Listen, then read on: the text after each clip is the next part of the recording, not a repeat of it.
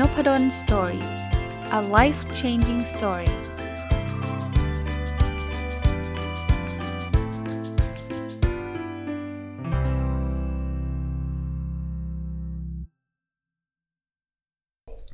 สวัสดีครับ ยินดีต้อนรับเข้าสู่นพดล Story พอดแคสต์นะครับ ก็เช้าวันเสาร์นะครับ ยินดีต้อนรับเข้าสู่รายการ Weekend Entrepreneur นะครับหรือผู้ประกอบการวันหยุด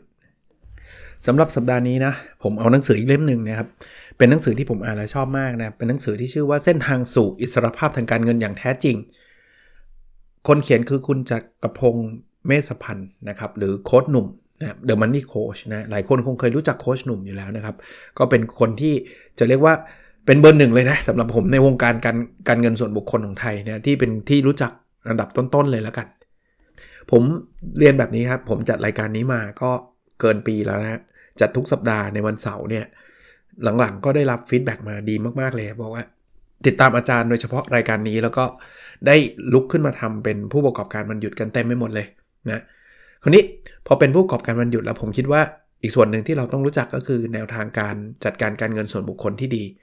เล่มนี้เป็นอีกเล่มหนึ่งที่ผมอยากแนะนำนะพิมพ์ครั้งที่ 8 แล้วนะผมผมเพิ่งซื้อมาเนี่ยนะครับอ่านจบแล้วก็บอกเออเฮ้ยอยากจะมาเล่าให้กับผู้ประกอบการวันหยุดฟังนะครับคอนเซปต์ของ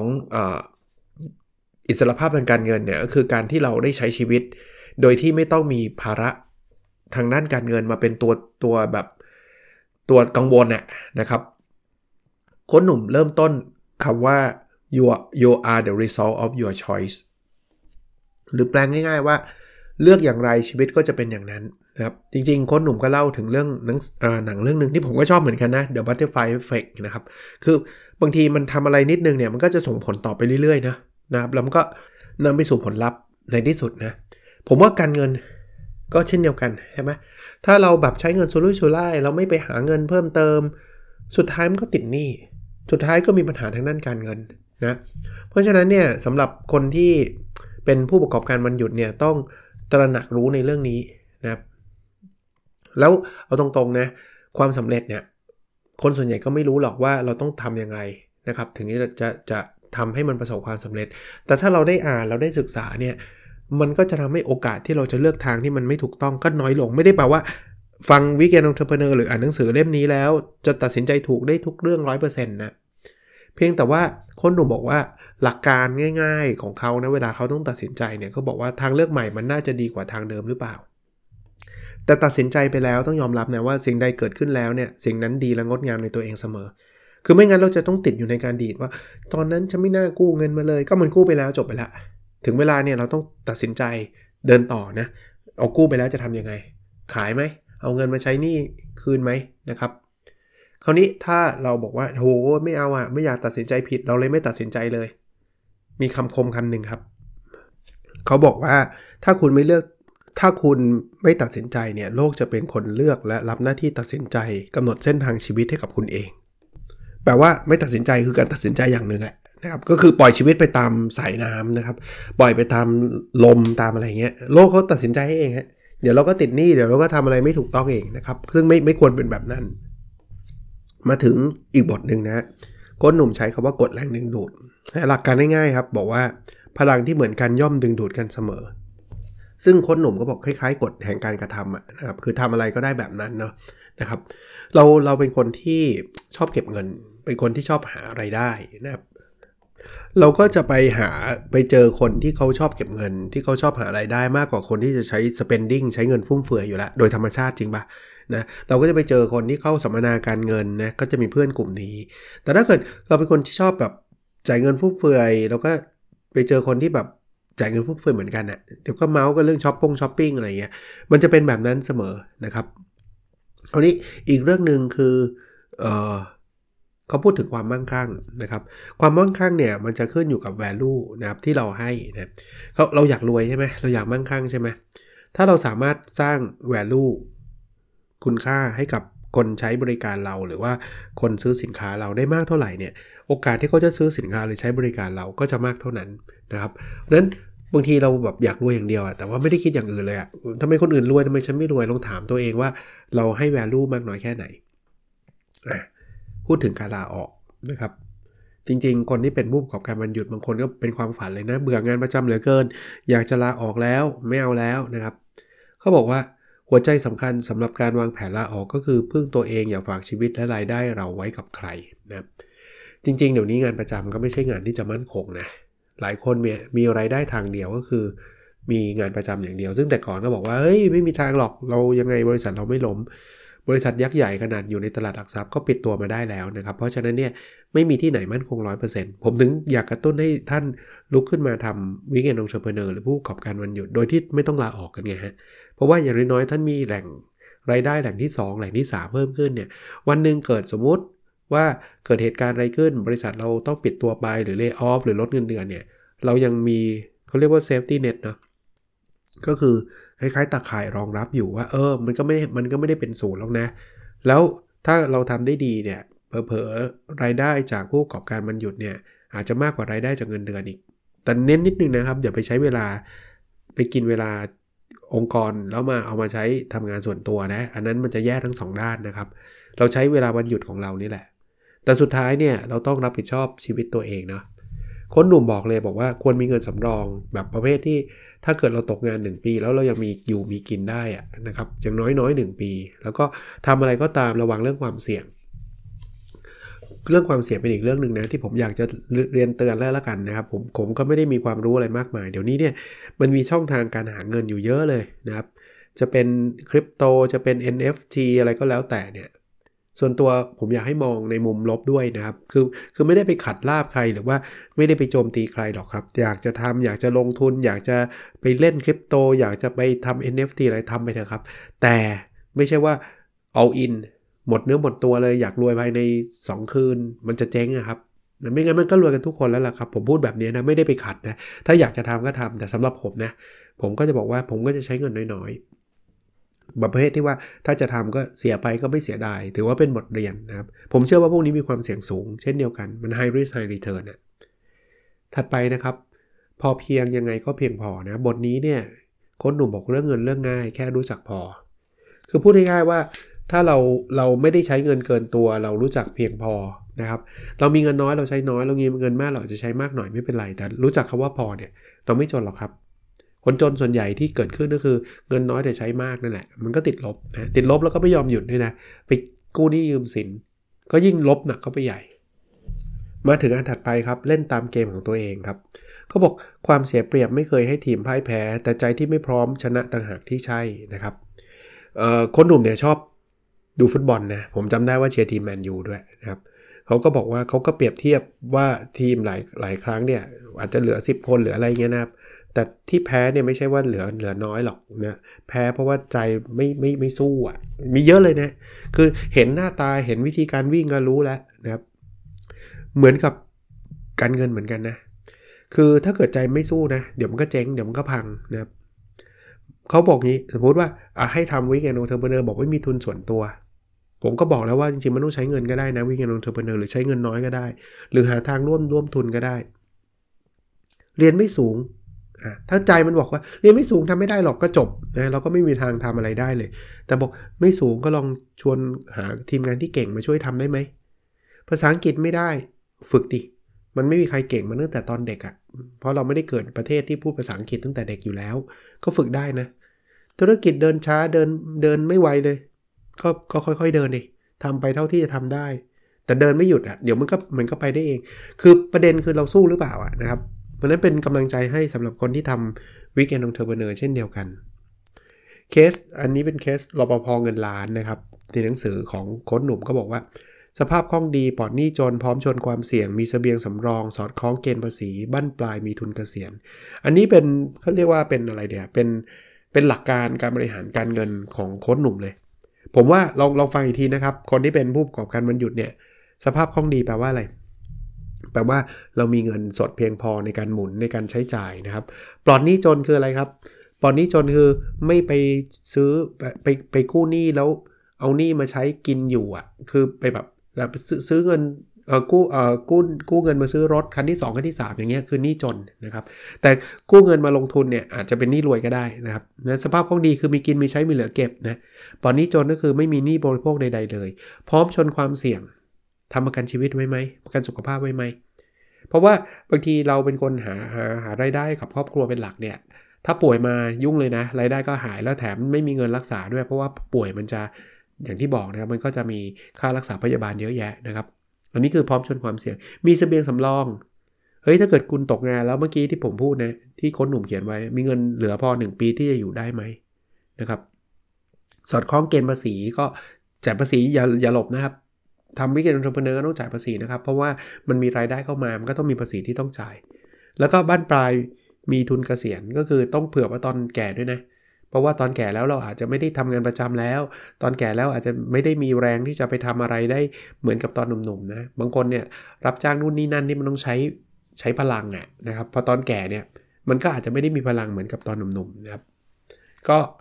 ก็เขาเล่าถึงเคสรปภอันนี้เราไปหาอ่านกันเองก็แล้วกันนะครับ ซึ่งก็เจ๋งมากนะครับ เรียกว่าเป็นรปภก็มีเงินเก็บได้นะ ไม่ใช่ว่าเขาจะต้องแบบเช้าชาม เย็นชาม ไม่ใช่เช้าชามเย็นชามสิ ไม่มีไม่มีกินไม่จริงนะครับ ถ้าเกิดถ้าเขารู้จักประหยัดแล้วก็รู้จักหารายได้เนี่ยก็มีเงินเก็บได้ดีทีเดียวนะอันนี้เลยข้อนี้จะตรงกับผู้ประกอบการวันหยุดมากเลย อย่าปล่อยให้ตัวเองมีรายได้ทางเดียวนะครับคำถามที่เราควรถามนะว่าถ้ารายได้หลักของคุณหายไปคุณจะทำอย่างไรนะครับ เพราะนั้นเวลาเราทักทักกันเนี่ยบางทีเราไม่ใช่ว่าสวัสดีสบายดีไหมนะคนหนุ่มบอกว่าสวัสดี วันนี้เธอมีรายได้กี่ช่องทางแล้วหลายคนบอกเฮ้ยแม่งบ้าเงินเมื่อวะเอาแต่จริงๆมันเป็นการเป็นคำถามที่ดีนะ เพราะว่าเดี๋ยวนี้โลกมันไม่แน่นอนอย่างที่ผมบอก การยึดรายได้เพียงเพียงเพียงด้านเดียวเนี่ยมีความเสี่ยงสูงมากนะครับ มันจะมีความคิดที่เขาเรียกว่า multi income stream หรือการมีรายได้หลายทาง ซึ่งรายการนี้สร้างขึ้นมาเพื่อสิ่งนี้เลยนะครับ อย่างน้อยๆเป็นทางที่ 2 ทางที่ 3 ผมถึง ยังไม่ได้อยากให้ท่านบอกว่าลาออกมาเลยทำตามฝัน ผมไม่ได้โลกสวยแบบนั้น ผมก็อยากให้ท่านลองบางทีไม่ต้องลาออกนะบางทีการทำงานแล้วได้รายได้วันหยุดเนี่ยอาจจะทำให้งานประจำเราน่าสนใจมากขึ้นด้วยกันด้วยซ้ำนะเพราะว่าเราก็เริ่มรู้ว่าเฮ้ยมันมีรายได้ได้อีกทางหนึ่งเนอะแล้วเราก็มีความสุขมากขึ้นในการทำงานด้วยบางทีทำงานก็กลายเป็นการเรียนรู้ เราจะได้เอาความรู้ที่เราทำงานเนี่ยไปแอพพลายกับธุรกิจที่เรามีก็ได้นะครับคราวนี้ ช่องทางการหารายได้มีหลายแบบนะเขาบอกว่าเริ่มจากการสร้างทรัพย์สินที่มีพลังทวีนะครับหรือ leverage พลังพลังทวีหรือ leverage คือใช้เงินหรือทรัพยากรคนอื่น เช่น อสังหาริมทรัพย์นะเราก็อาจจะที่บอกอะไปกู้เงินมานะแต่ต้องดูให้ดีนะครับ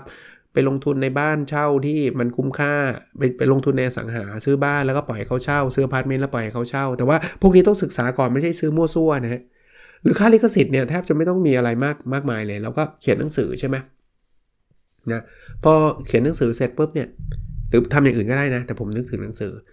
ก็ขายไปเราก็ได้ลิขสิทธิ์ไปเรื่อยๆ เราไม่ต้องใช้พลังของตัวเองไม่ได้ไปยืนขายเองเนี่ยครับ มันมี c ีเอ็ดมันมีสำนักพิมพ์ที่เขาเขาจำหน่ายหนังสือเราอยู่แล้วนะเราก็มีรายได้เข้ามาเป็นรายเดือนนะครับ ก็จะเป็นลักษณะแบบนี้ ซึ่งเราไปหาอ่านได้จากงานเขียนเกมเศรษฐีก็ได้ครับ เป็นอีกหนังสือเล่มหนึ่งของของโค้ดหนุ่มนะครับ 52 สัปดาห์ 52 ทรัพย์สินนะครับ อะ อันนี้ลองไปลิงก์กับการเป็นผู้ประกอบการวันหยุดของเราดู ถัดไปบทถัดไปบอกชาตินี้ไม่มีวันจนครับเขาบอกคนที่รู้เรื่องเงินยังไงชาตินี้ก็ไม่มีวันจนนะ ก็โคนหนุ่มก็พูดถึงว่าโคนหนุ่มก็ได้ไปไป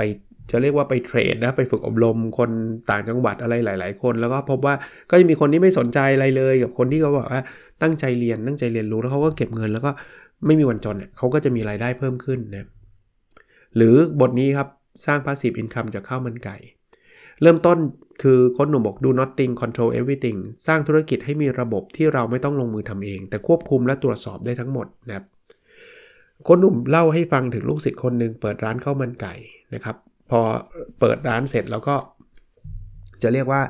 อยากจะขยายขยายกิจการนะ สุดท้ายเนี่ยเขาก็เลยบอกว่า เออเขาเขาปล่อยให้กับ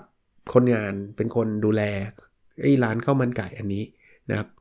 คือคือพูดง่ายๆว่าโค้ดหนุ่มเขาบอกว่าคือคุณกลับบ้านไปเถอะนะครับเขาอยากกลับบ้านแต่จังหวัดนะแล้วให้ลูกจ้างเป็นคนดูนะลูกจ้างดูก็แบ่งกำไรไปเลยนะครับ ขายได้เท่าไหร่แล้ว เขาโค้ดหนุ่มอ่าบอกแบบนี้ปุ๊บเนี่ยเขาก็ทำนะ บอกไม่กลัวลูกจ้างโกงเหรอเขาบอกว่า ถ้าโอนน้อยก็รู้แล้วมันเกิดอะไรขึ้นตรวจสอบได้แล้วนะครับเขาเขากลับไปขอนแก่นนะบอกกรุงเทพขอนแก่นไม่นานหรอกนะครับเคลียร์ได้นะครับ แต่ว่าพอทำแบบนี้เนี่ยเขาก็ทำให้คนอื่นมีงานทำนะลูกน้องเขาก็มีงานทำมีรายได้เพิ่ม ส่วนตัวเขาก็แค่คุมระบบนะเขาก็ไปทำอย่างอื่นได้อีกหลายอย่างตรงนี้ก็กลายเป็น passive income เลย เพราะว่าลูกน้องเป็นคนทำหมดเลย แต่ว่าเขาก็ได้ส่วนแบ่งรายได้นี่อันนี้ด้วยเขาเลยบอกว่า do nothing control everything ไงนะครับนั้นหลักการหลักการการทำธุรกิจแบบนี้คือต้องวางระบบ จะมีระระบบแบบไหนนะครับ จะซื้อขายอะไรยังไงนะวางมือนะครับ ให้คนอื่นขายเองนะเราไม่ต้องไปทำทำทำหน้าที่ตรงนั้นนะครับ แบ่งปันกำไร เพราะว่าเขาเขาทำเขาก็ต้องได้เงินเนาะไม่ใช่ว่าเขาทำฟรีนะครับแล้วก็วางใจ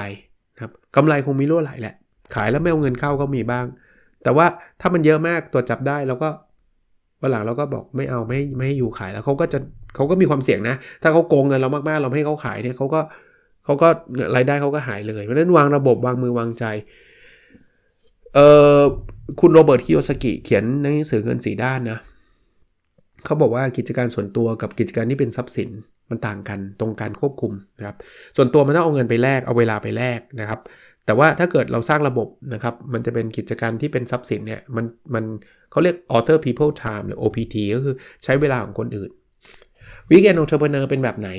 ต้องบอกว่าตอนแรกๆเนี่ยมันจะเป็นกิจการส่วนตัวก่อน คือเราทำคุกกี้เราก็ต้องทำเองเนาะ ส่งเองขายเองทำรายได้ขึ้นมาเอง ก็ไม่ไม่ผิดอะไรในช่วงแรก แต่จำได้ไหมหลักการของวิกเอนองเทอร์เ e เนอร์ที่เป็น P A L M S นะ PALMS นะ ตัว S คือ scalability คือมันต้องขยายใหญ่ได้ วิธีการขยายจากไอ้กิจการส่วนตัวคนเดียวที่เอาแรงเอาเวลาไปแลกเนี่ยก็คือการสร้างระบบนั่นเอง อย่างสมมุติว่าเราทำคุกกี้ขายนะวันหนึ่งมันเกิดขายดิบขายดีขึ้นมาทำคนเองทำทำเองไม่ไหวอะ่ะเราต้องสร้างคนขึ้นมาแทนเรา มีคนเยอะแยะครับอยากทำขนมขายแล้วเผลอๆทำอร่อยกว่าเราด้วย เราอาจจะมีสูตรมีอะไรก็บอกเขาสอนเขาท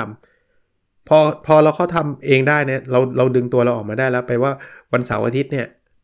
เราไม่จำเป็นต้องมันทำอาหารทำคุกกี้ละแต่มีคนทำนะ เราอาจจะมารับออเดอร์อย่างเดียวแล้วก็สั่งลูกน้องเราทำคุกกี้ อย่างนี้เราก็จะขยายตัวขยายใหญ่ได้ ใหญ่ขึ้นไปอีก ไม่ต้องรับออเดอร์เองละเรามีลูกน้องอีกคนหนึ่งมาเป็นคนรับออเดอร์เป็น manager แล้วก็สั่งให้คนงานอีกชุดหนึ่งทำคุกกี้อย่างนี้เราไปเที่ยวหัวหินก็ได้ครับ แต่มีรายได้เข้าบัญชีเราตลอดนะอย่างเงี้ยคือการสร้างระบบนะครับขออีกสักเรื่องหนึ่งครับ เรื่องนี้เขาเรียกชอบถนัดสามารถนะครับ ชอบถนัดสามารถเนี่ย เป็นจุดเริ่มต้นเล็ก ๆสำหรับคนมีฝันอยากมีกิจการของตัวเอง ก็ตรงกับ Weekend Entrepreneur หลักการของเรานะ PA นะ P คือ passion passion คือความชอบนะครับ A คือ ability คือความถนัดหรือความสามารถนะครับ เพราะฉะนั้นโค้ชหนุ่มก็พูดคล้าย ๆ กันนะคืออะไรที่ผมสนใจรู้สึกชอบ รู้สึกอยากทำยังต้องรู้ว่ามันทำอย่างไร คิดว่าทำได้แล้วน่าสนุกก็พอนะครับ list รายการความชอบพวกนี้ออกมานะครับเหมือน passion อะนะ อันที่ 2 คืออะไรที่ผมถนัดและทำได้ดีนะครับข้อนี้อาจจะเป็นสิ่งที่เราเก่งเราคล่องเราทำได้นะครับนะคือตัว A นั่นเองตัว ability นะครับมันอาจจะเป็นความรู้ที่เราเรียนมาก็ได้ จบบัญชีทำบัญชีอยู่แล้วทำได้นะหรือเป็นประสบการณ์ทำงานในอดีตนะเคยทำงานเป็นวิศวกร โรงงานก็อาจจะรู้เรื่องการจัดการโรงงานได้ดีอะไรเงี้ยนะครับหรือแม้กระทั่งงานอดิเรกนะบางคนเลี้ยงสัตว์อย่างเงี้ย ก็รู้นะว่าเราเรารู้จักสัตว์เลี้ยงอย่างงู้นอย่างนี้เราอาจจะเทรนสุนัขได้ดีอะไรเงี้ย อันนี้คือคือถนัดนะครับ และส่วนสามารถเนี่ยคือสิ่งที่สามารถช่วยเหลือคนอื่น หรือทำประโยชน์ให้กับคนอื่นได้สำหรับผมก็คือคล้ายๆตัวตัวตัวมันนี่อะคือพอเราช่วยเหลือคนอื่นได้เนี่ยก็แปลว่ามันนอกจากชอบและถนัดแล้วเนี่ยคือ P กับ A passion กับ ability แล้วเนี่ยมันสามารถทำเงินได้อะแต่สำหรับคนหนุ่มเขาใช้ว่าสามารถเนี่ยคือสามารถช่วยคนอื่นได้ คือถ้าเกิดสามารถช่วยคนอื่นได้ก็แปลว่า มันจะมีสามารถจะสร้างรายได้ได้เช่นเดียวกันนะของนั้นสามสามตัวของโค้ดหนุ่มนะก็คือตัว P ตัวความชอบตัว A คือตัว ability ความสามารถเอ่อความถนัด แล้วตัว M ก็คือตัวมันนี่ก็คือความสามารถช่วยคนอื่นได้นะครับแต่ของผมมีตัว L คือตัว low investment ก็คือไม่อยากให้ใช้เงินลงทุนเยอะ แล้วก็ตัว S PALMS ก็คือ scalability คือขยายใหญ่ได้ ซึ่งคนหนุ่มก็พูดมาเมื่อกี้นะครับว่าถ้าเราสร้างระบบได้ตัวเราก็ไม่ต้องใช้ แรงไปแลกนะครับ เป็นหนังสือที่ดีนะ เอาเป็นว่าผมคงรีวิวไว้ประมาณนี้ก่อนนะครับ ชื่อหนังสือนะ เส้นทางสู่อิสรภาพทางการเงินอย่างแท้จริงของโค้ชหนุ่มจักรพันธ์เมษพันธ์นะครับ The Money Coach นะครับ เป็นหนังสือที่ติด top 10 แหละ ผมว่านะ ผมผมอ่านแล้วนึกถึงรายการนี้เลยนะครับ ยังไม่จบยังไม่จบเดี๋ยวคงมาได้รีวิวต่อในสัปดาห์ถัดไปนะครับ หวังว่าทุกคนจะได้ความรู้แล้วก็เอาไปใช้ประโยชน์ได้นะครับ แล้วเราพบกันใน episode ถัดไปนะครับ สวัสดีครับ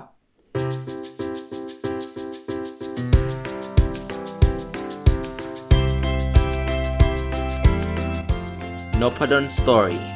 a life changing story